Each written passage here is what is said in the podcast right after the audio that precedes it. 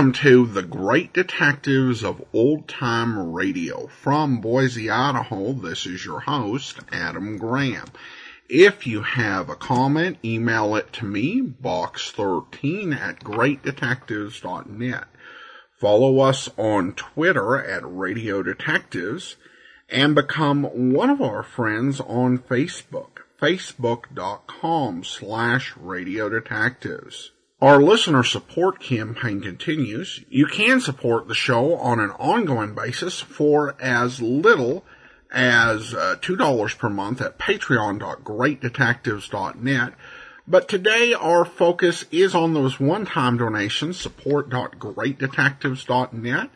Uh, also use the Zelle app. Send it to box13 at greatdetectives.net or by mail to Adam Graham, P.O. Box 15913, 15913, Boise, Idaho 83715. If you send along a donation of $25 or more, I'll happily send you one of several Colonial Radio Theater audio dramas. Among the options that we do have, there are five different adaptations of Perry Mason novels, as well as uh, six different uh, Father Brown related releases. If you send along a donation of $75 or more, I'll happily send you uh, one of the great uh, Harry Nile releases from uh, Jim French Productions or their Further Adventures of Sherlock Holmes. And if you send a donation of $125 or more, I'll send the CD version as well. A full list of available thank you gifts is over at uh, support.greatdetectives.net. Well, now it's time for today's episode of Box 13. Uh, the original air date on today's program, February the 13th, 1948, and the title is The Sad Night.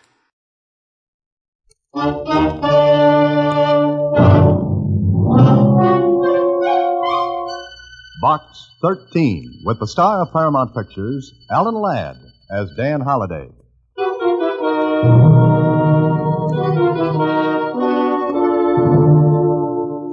You dribbling old idiot. What did you do with it? I, I'm not going to tell you. Carl, be oh, careful. Shut up, Therese. We've got to find out what he did with that copybook. We've. What's the matter? Look. He's dead. Dead? You killed him. Don't be stupid. He. He just. died. There's no one can prove anything. Just keep your mouth shut and help me find out what he did with the copybook.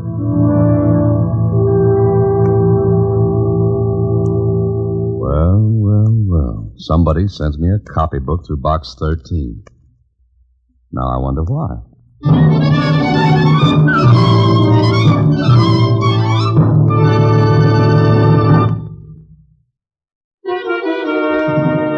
And now back to Box 13 and Dan Holliday's newest adventure, The Sad Night.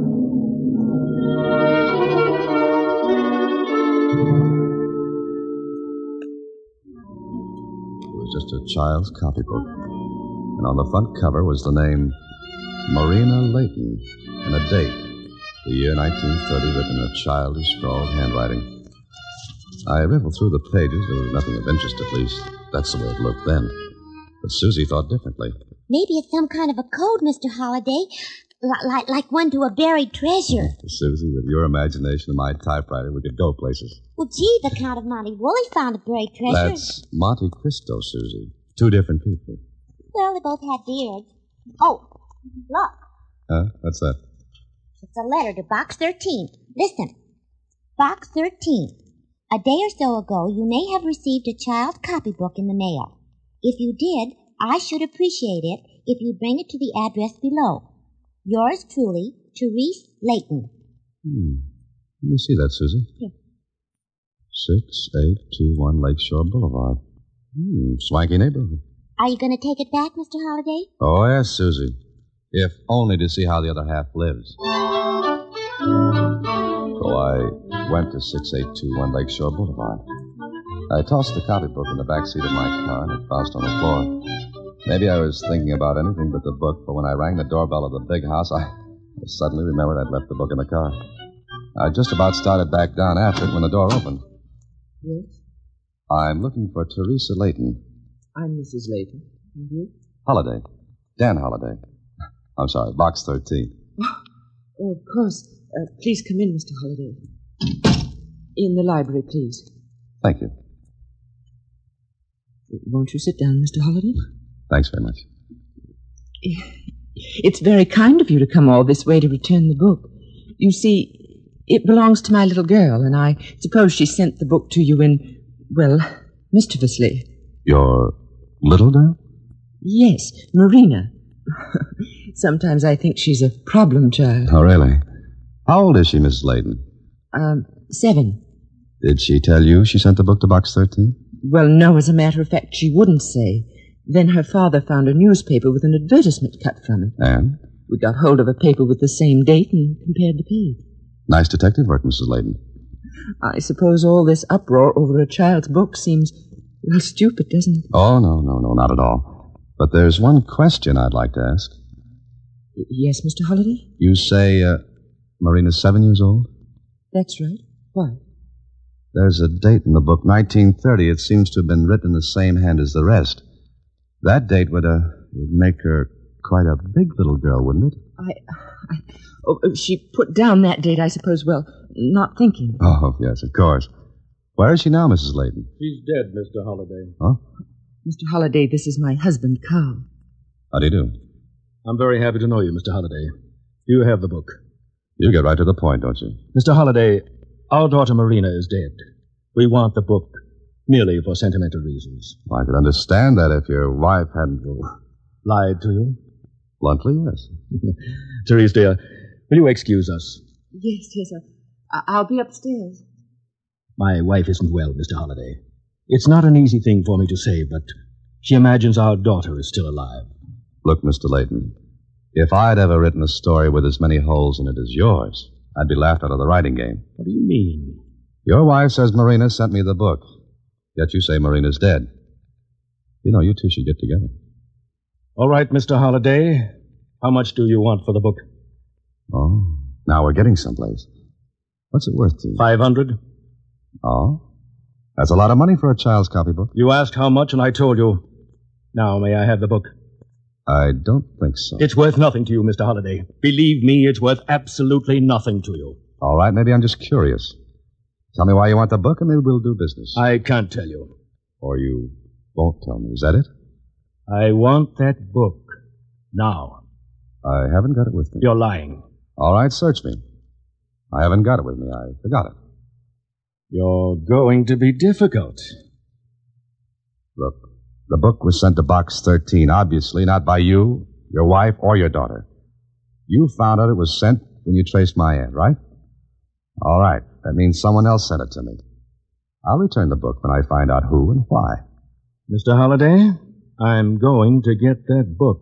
All right, all right. We'll play a game. Book, book, book. Who's got the book? Now, goodbye, Mr. Layton. Goodbye, Mr. Holliday. You can find your way out, I hope. I think so. Oh, anytime you want to tell me the reason behind all this, we may be able to do business.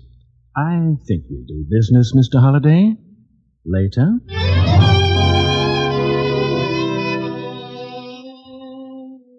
I left, and when I got home, I spent the rest of the day and most of the evening trying to figure out why anyone would be so anxious to get hold of the book.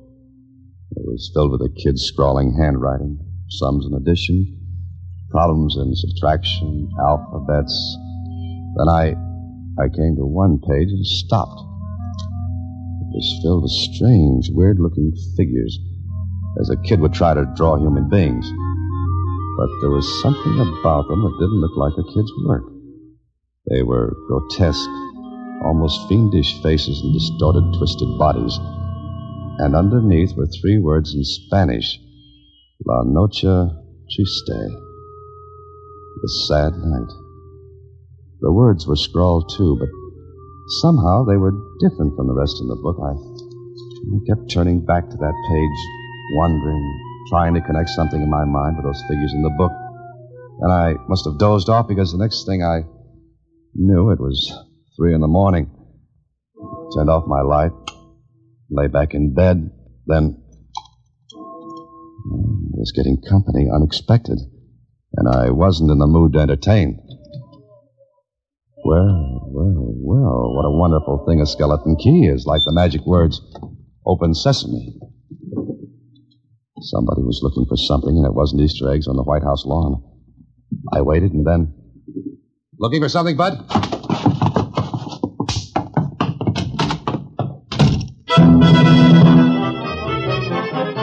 Whoever it was didn't wait for the floor show. I turned on the light. Yeah. He'd grabbed the book, but he had left a knife behind. One that I picked up with a handkerchief. If there were fingerprints, he would introduce me to the gent. And Kling could do me that favor. Got any idea who it was, Holliday? No, I haven't, Kling. We had our waltz in the dark. Oh, must have been romantic. Oh, yes, yes. I was overcome.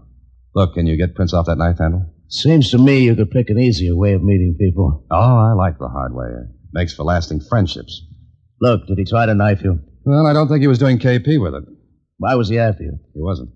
Oh, I see. He breaks in at three in the morning. You surprise him, he pulls a knife on you. But he wasn't after you. It was just a social call, or maybe he was a visiting nurse. Kling, will you see about those prints? Yeah. You'll prefer charges. Maybe, but uh, more important, he took something I want back. What? A child's copybook. A child. You know, Holliday, the more I see of you and this Box 13 gimmick you run, the more I believe in elves and pixies. Why did you have a child's copybook? I'm learning to write. You're going to keep this all to yourself, huh? Till I find out what it's all about. Okay. Well, from what you say about the cookie who disturbed your Betty by this morning, you might have a record. In that case, you can tell me who he is. You don't want me to pick him up? No, I'd rather have the pleasure. You see, he hung one on my chin. He hung one on here. All right. Come back in an hour.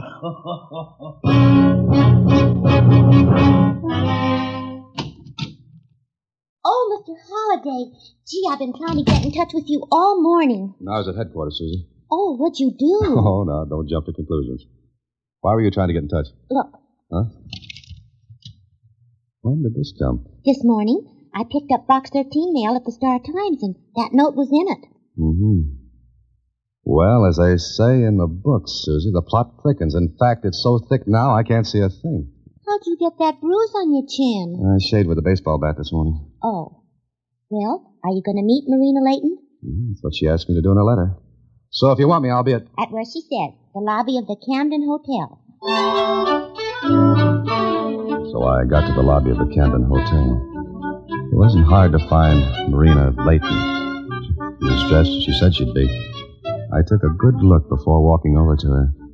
She was about, about 24, not pretty, but one of those faces that always says, uh, wonderful day, isn't it? Okay. So maybe now I'd find out what all the excitement was about. I walked over. Oh, pardon me. Are you Marina Layton? Yes. And you're. That's it. Box 13. You know, I didn't think there was such a thing. I thought this would all turn out to be some sort of a joke, Oh? Well, uh, do we sit here? if you like. Well, may I have it, Mr. Holliday. First name's Dan. All right. May I have the book Dan? I, uh, I haven't got it, Marina. But you must have it. Mark said he sent it to you. Oh, no, no. Another character in the show. And who's Mark? He was my father's dearest friend. But surely you ought to know that. Look, Marina, I, I don't know a thing. I. Wait a moment. Here. Here's his letter to me. You want me to read it? Yes. Dear Marina, for years I've kept something from you that your father wanted you to have. Now I know someone else wants it. But you can have it by writing to Box 13, care of the Star Times. I want to write more, but I don't dare. Just remember your own name is a clue. Love, Mark. Well, Well, what? If your father wanted you to have what he gave to this Mark, why didn't he try to get it from me? who? Who tried to get what from you? Your father and mother, they. That's crazy. My mother died when I was born, and, and my father disappeared almost five years ago. Oh, now it begins to make some sense. Not much, but a little. What are you talking about? The character who said he was your father, he, he wanted that copybook of yours. He must have found out in some way that Mark had it. But, Who was the man? I don't know. He said he was your father. I don't understand all this. It's two of us.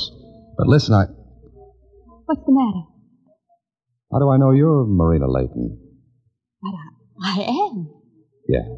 Yeah, I guess you are. Because since someone already took the copybook from me early this morning, it'd be a little senseless to try to get it this way. All right, Marina.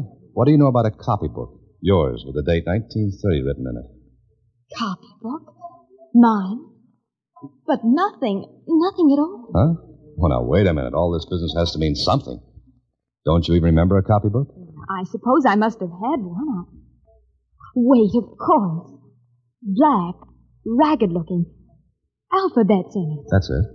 Now, what about it? Nothing.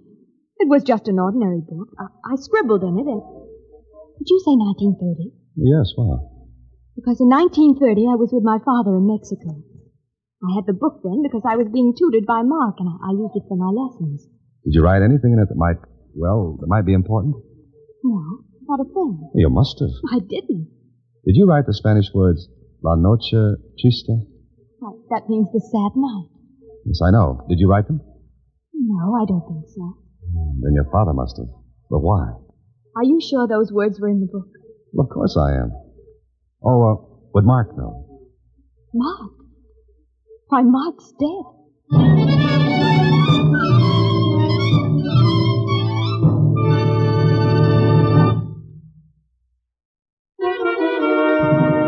And now back to The Sad Night, another Box 13 adventure with Alan Ladd as Dan Holliday.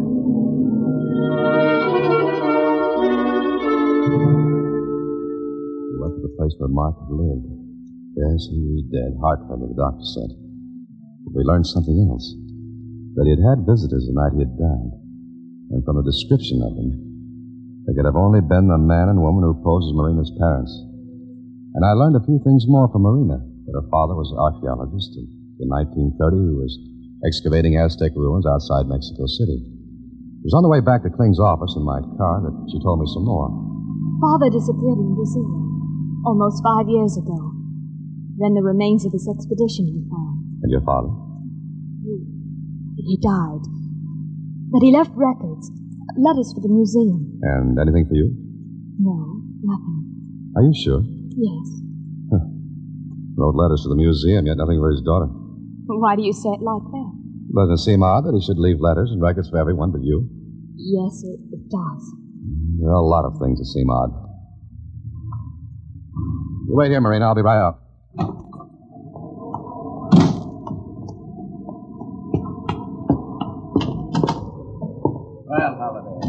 About to leave your office. Oh, what'd you find out?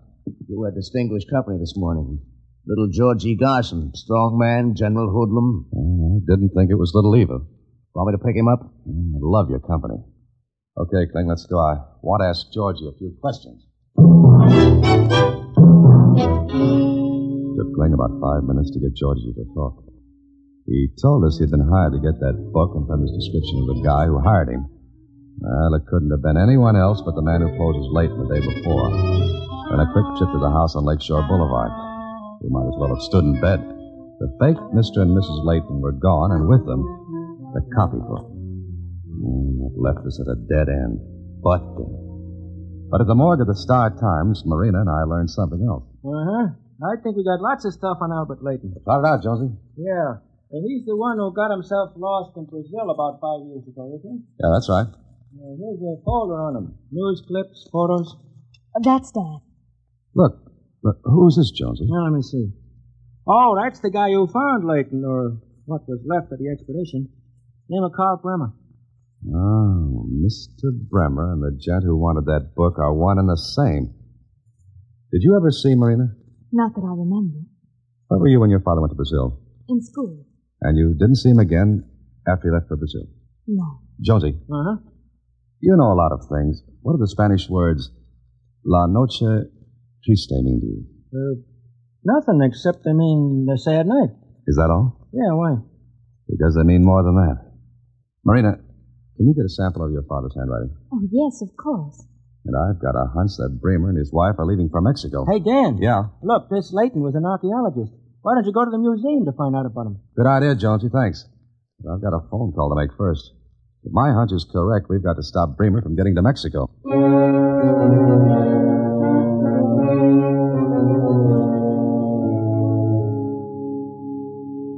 Let me get this straight, Dan. You want this Bremer and his wife picked up, huh? Yeah, that's it. What's the charge? You pick them up. I'll prefer charges. And maybe one of them will be murder. What? Will you do it? Well, what if they're out of the country by now? Extradite them. You Gotta have a strong charge. Oh, I have. One, causing the death of an old man by trying to force something out of him. Two, hiring Georgie Garson to break into my apartment. And three, attempting to defraud. Is that enough? Yeah. You make those charges stick. You get them, and I'll make them stick.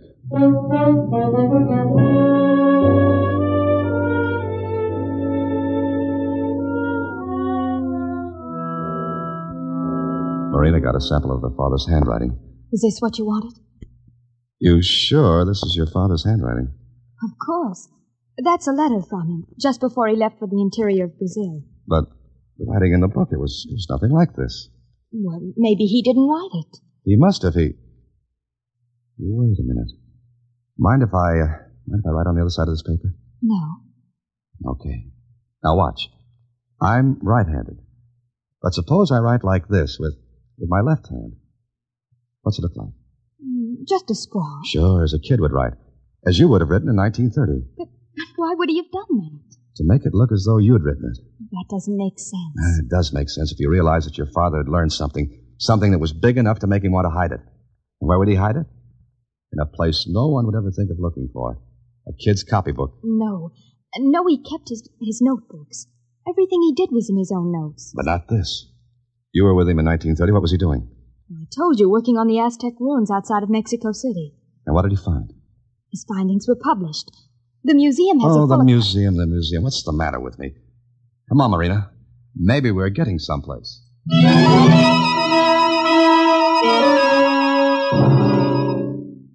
of course I know Albert Layton's work. He was a great man. World has lost a genius, Miss Layton. Too bad. Look, Mr. Dougal, we want you to help us. I'll do my best. You said over the phone that it was important, had something to do with our Mexican antiquities here at the museum. Yes, that's right. What did Professor Layton send here? Well, uh, come in here, into the Aztec room. I, I remember all these things. Of course, everything isn't here. The Mexican museums were given their share, and Oh, pardon me. yes, Uh, look, what's the matter? uh, look, look on that far wall. Look at those figures. Oh, yes. Well, they're only copies. Quite well done, of course. The original paintings were lost when the Spaniards destroyed the temples. The I hardly Aztecs were jealous and warlike people. Because on the far wall were the same figures I'd seen in that copybook. The same grotesque, weird figures with their wanted to show twisted bodies and savage faces. There were three of them. Their painted eyes looked out at us, seemed to accuse us. I, I turned to the curator. Mr. Dougal, Yes, Mr. Holliday. what, what are those figures? Well, they're Aztec gods. The one over here in the upper left is Quetzalcoatl, supreme god of the Aztecs. The one in the upper right is Huitzilopochtli. He's one of my favorites, a god of war. The one at the base of the triangle is Tlaloc, god of rain. Marina, those were the figures in your copybook. And they were above the words La Noche Triste. But why? Why should Dad have done that? Mr. Dougal, what is that triangle? Well, where each of those figures is painted was a temple long ago destroyed by the Spaniards under Cortez.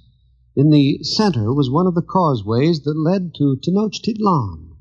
That's today's Mexico City. It was over that causeway that the Spaniards made their escape on La Noche Triste. La Noche Triste. Look, sit down, Mr. Dougal. I want you to tell me a lot more. The curator talked for an hour. And what he told Marina and me all added up. The copybook, the figures of those old Aztec gods. Oh, Marina's father had something all right. And he hid it in that copybook. No wonder Bremer wanted it. No wonder old Mark had kept it, and the whole thing made a story that went back over 400 years. A story of greed and bloodshed. One that reached out to touch me, Marina, old Mark, Bremer, all of us.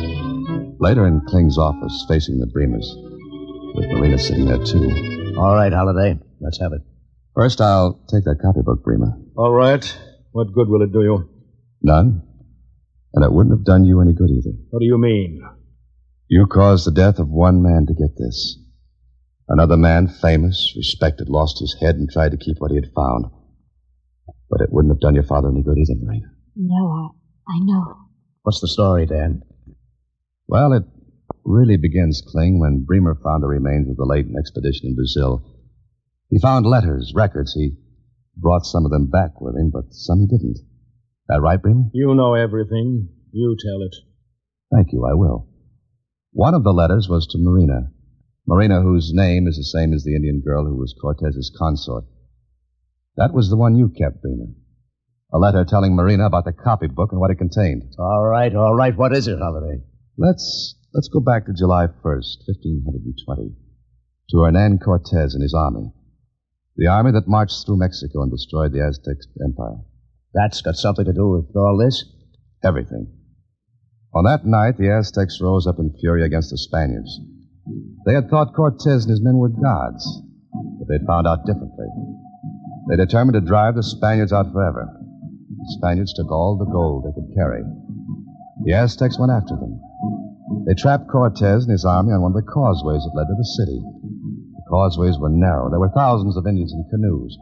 All night long the battle went on until, until in the morning 450 of the Spaniards were dead and thousands of Aztecs. But Cortez and the remnant of his army escaped, got to the mainland. And, uh, the copybook? Those three words, La Noche Triste, the sad night, are written into Mexican history as the night Cortez and his army and the Aztecs fought and killed each other until the canals were choked with them. The gold the Spaniards took with them did them no good. They couldn't fight with it or eat it. So sobbing and screaming, they dumped the treasure into the waters of the canal, and it sank into the mud at the bottom. It's never been found. Marina's father thought he had located it. But look. Here's a map of modern Mexico City, where the causeways once ran. There are streets and houses, so you see, no one will ever find that gold. And maybe, maybe it's just as well. It's, it's too red with blood to be of any use to anyone.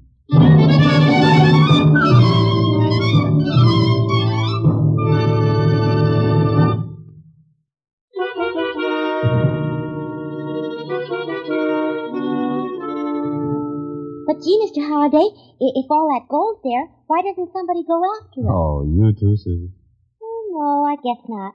But, oh, tell me something, Mr. Holliday. What were the names of those Aztec gods? Uh, quit. Uh, uh, Winkin, Blinkin, and Nod. Good night, Susie.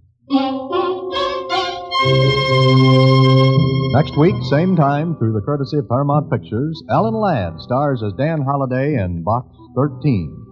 Box 13 is directed by Richard Sanville with an original story by Russell Hughes. Original music is composed and conducted by Rudy Schrager. Part of Susie is played by Sylvia Picker, and that of Lieutenant Kling by Edmund MacDonald. Production is supervised by Vern Carstensen. This is a Mayfair production from Hollywood.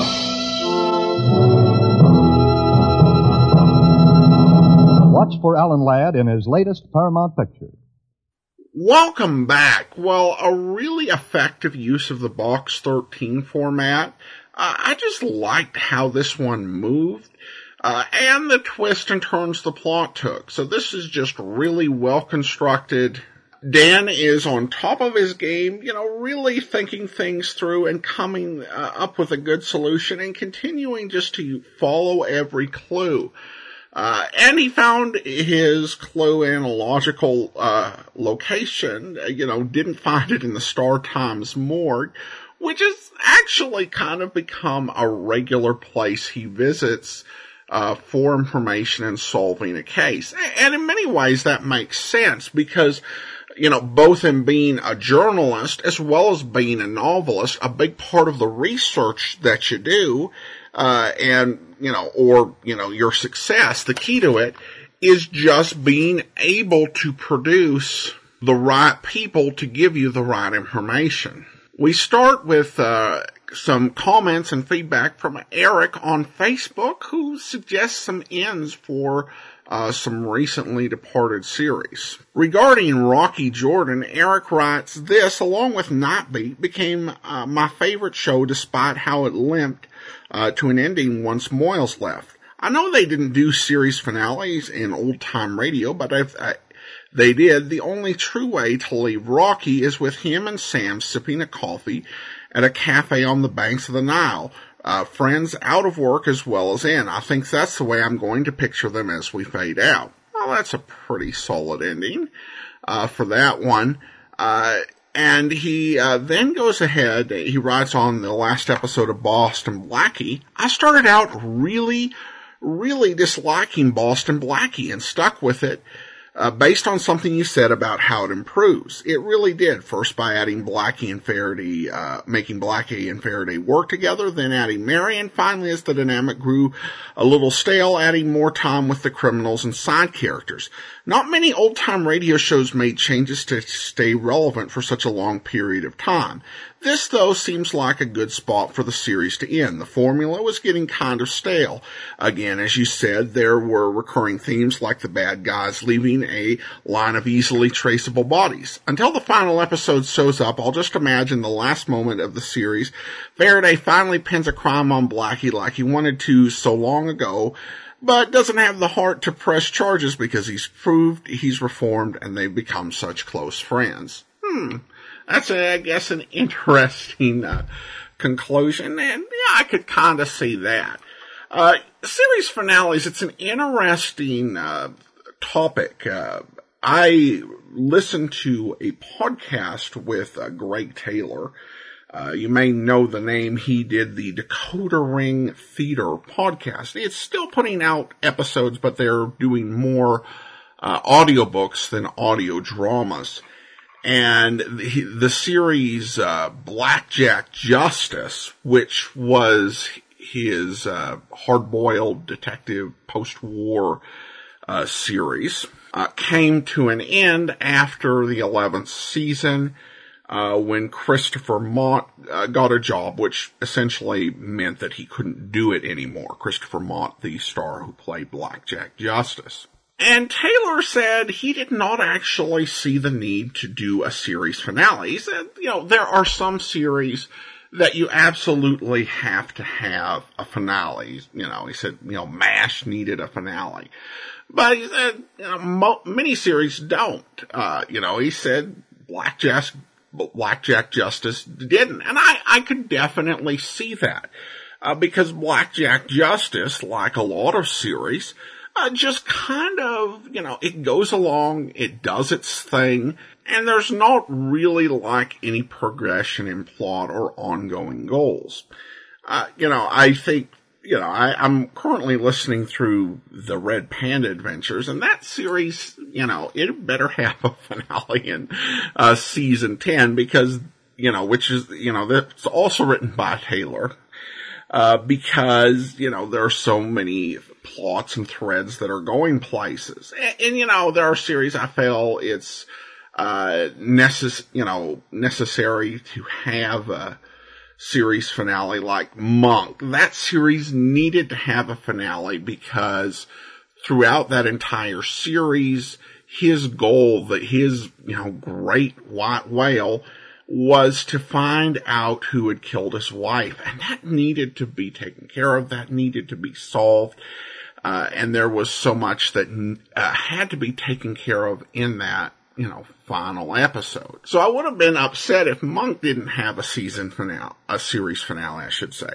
Uh, Columbo, yeah, on the other hand, I'm kind of okay with just imagining that Lieutenant Columbo continued to have, uh, many more adventures and mysteries, you know, guy kept solving mysteries into his 70s, so past the mandatory retirement age because he's Columbo.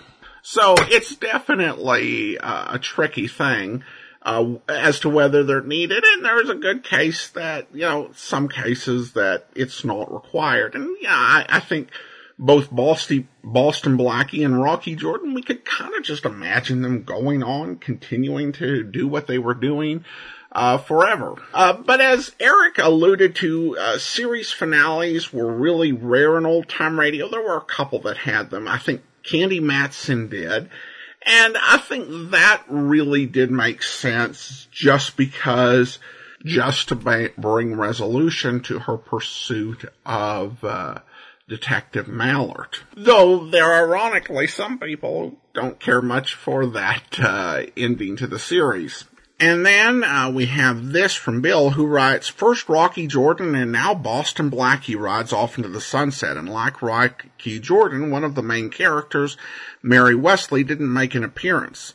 I've been a fan of Boston Blackie ever since I saw the Chester Morris films on TMC about 15 years ago, and I've really enjoyed the radio episodes with both leads, even though I'm not very fond of puns. I was hoping that before the end of the series there would be an episode where Blackie's uh, first name Horatio was revealed. I'm sure uh, Faraday would have had a field day with that. Thanks. Well, who knows? It may be in a uh, lost episode, Bill. Uh, which brings us the comment from Jody. I'm gonna miss Boston Blackie. It's been one of my favorite shows. I also hope they find some lost episodes. Thank you for bringing to us. Well, you're welcome, man. There is, you know, some reason to hope for lost episodes. Uh, actually, uh, you know, two of the episodes that we played, I don't know which one specifically, uh, right off, but, uh, they came into, uh, being because somebody found a transcription disc of uh, some Boston Blackie episodes that were not in circulation and just put it on eBay and it got bought by someone who you know, helped make it available. So there's always that possibility. Certainly Boston Blackie was a syndicated series and it was syndicated for many years after its first airing, which, you know, gives it a lot of time for there to be discs that land wherever. And I'm sure folks will be looking forward to the possibility of finding more, particularly if they have the champagne velvet beer ads. Thanks so much for the comments. And I do want to go ahead and uh, remind you, listener support campaign continues. Uh, you can support the show on a one-time basis, support.greatdetectives.net, using the Zelle app to box13 at greatdetectives.net. If you send along a donation of $75 or more and live in the U.S., I'll happily send you uh, one of the Agatha Christie, uh, either the, her complete uh, Poirot short stories or complete Miss Marple short stories. Uh, either one with a donation of $75 or more. And for a donation of $50 or more, I'll send along a DVD, The Michael Shayne Mysteries, Volume 1. Uh, four uh, films starring Lloyd Nolan as Michael Shayne. A full list of available thank you gifts over at support.greatdetectives.net. I want to go ahead and thank our Patreon supporter of the day. Thank you so much uh, to Lisa. Lisa has been one of our Patreon supporters since August 2018 currently supporting the show at the Shamus level of $4 or more per month. Thank you so much for your support, Lisa. And that will do it for now. Join us back here tomorrow for It's a Crime, Mr. Collins. And then on Wednesday, we will be premiering uh, The Man Called X. And on Thursday, Raffles. In the meantime, send your comments to box13 at greatdetectives.net. Follow us on Twitter at Radio Detectives and become one of our friends on Facebook, facebook.com slash Radio Detectives. From Boise, Idaho, this is your host, Adam Graham, signing off.